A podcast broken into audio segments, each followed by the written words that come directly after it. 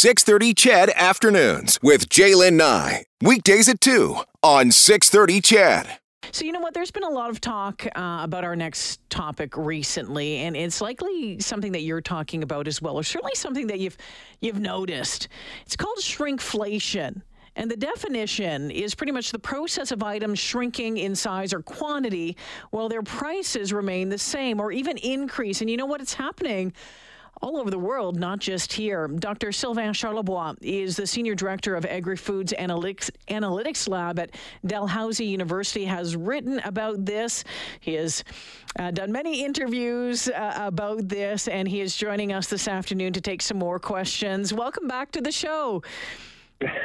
Thank you. We love to hate shrinkflation, don't we? We do, we do, because it ticks us off, and we normally notice it like with our Reese's peanut butter cups, right? They they get all smaller, or your your package of you know potato chips. That's all air. But there's nothing illegal about this. That's the thing, and all the information is given to the consumer at the point of purchase. So there's no fraud or anything like that but it is somewhat subtle, and I think it really upsets some people when they realize when they open the bag of chips, when they open anything, they realize, my goodness, what happened to my cookies? What happened to my crackers?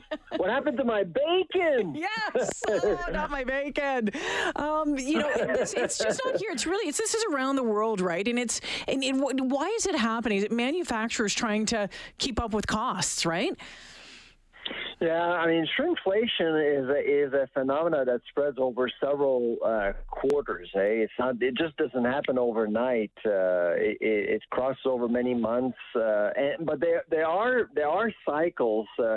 And typically, we see an increase of shrinkflation cases when commodity prices go up. So, back in 2008, when we were going through this ag super cycle, a bushel of wheat was at nine dollars US, canola was up, everything was up. It was more expensive. So, for so CPG companies, processors, uh, if they don't want to spook their customers, i.e., Loblaws, Sobeys, companies that are selling us the stuff, well, they're just they they play around with quantities.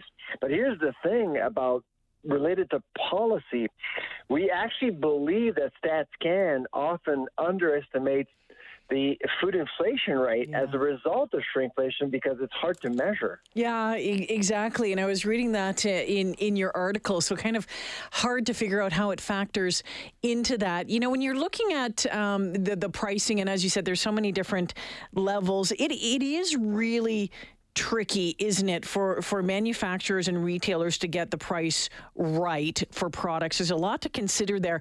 And if, for instance, as you were saying, one of the products used to, or one of the items used to make the product is, you know, skyrocketing in price, you know, one of the options would be then to change things up. But we also know that changing things up of favorite recipes oftentimes doesn't turn out well.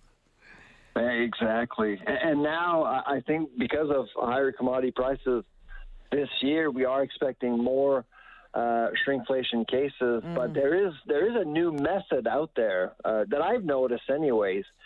Bite sizes are shrinking, not the total volume of a package, but bite sizes are shrinking only to reduce the unit number later on. So, for mm. example, if you're selling, if you're a manufacturer of cookies and uh, you're selling uh, a package of, say, 300 grams, you'll keep the 300 grams, but instead of selling you 15 cookies, we'll sell you 18 or 19 smaller cookies only to reduce the number of units, say, in a year from now. I, I don't understand so, how that makes a difference.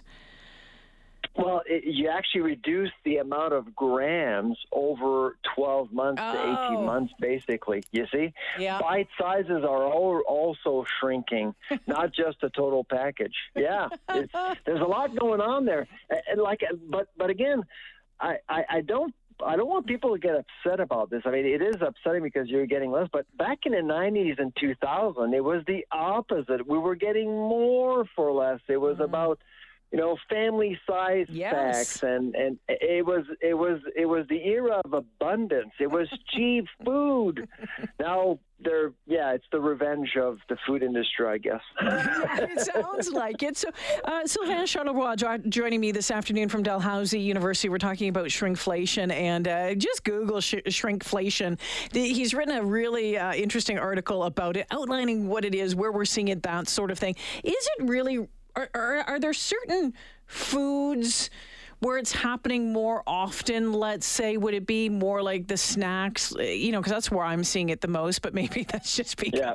Is there an area where it's happening more often than others?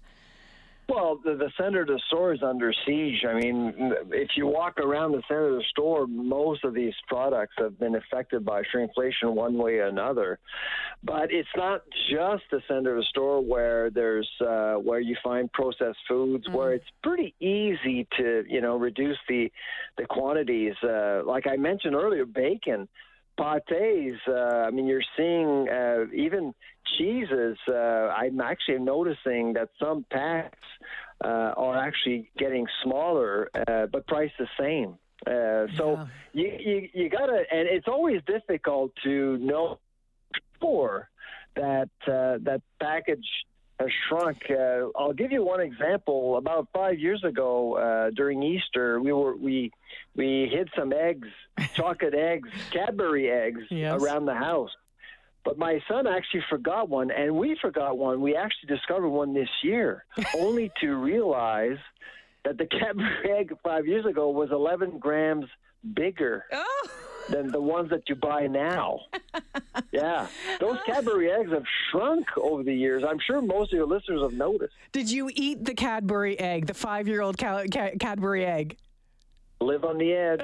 Live on the edge. I let you go, do you think though that uh, the, the manufacturers or you know that that they that they could just increase prices and we just all deal with it because we're willing to pay for what we want? I, I I think you just have to look at because when you go into a grocery store, typically you would get the price per 100 liter millimeters per 100 grams. Take, keep track of all that, and uh, if you're really upset about this, keep track of, of quantities and and right companies because they know they can get away with it. Um, I, I, I don't think you should get upset because, like I said, it's not fraud. It's not illegal. It's just a phenomenon. At the end of the day, it actually could lead you to waste less food because we buy too much Yes. food. And companies know that. And that's one thing you want to remember as you try to cope with shrinkflation.